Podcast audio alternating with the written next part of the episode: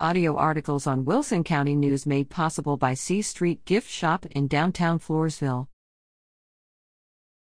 Court update The following defendant was among those listed on recent dockets for the 81st District Court in Wilson County.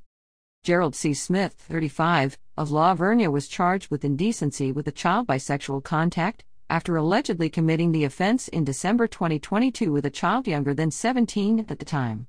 His arraignment was waived January 24 and he is scheduled for a pretrial hearing April 4, a docket call May 8, and jury selection June 3 prior to his trial.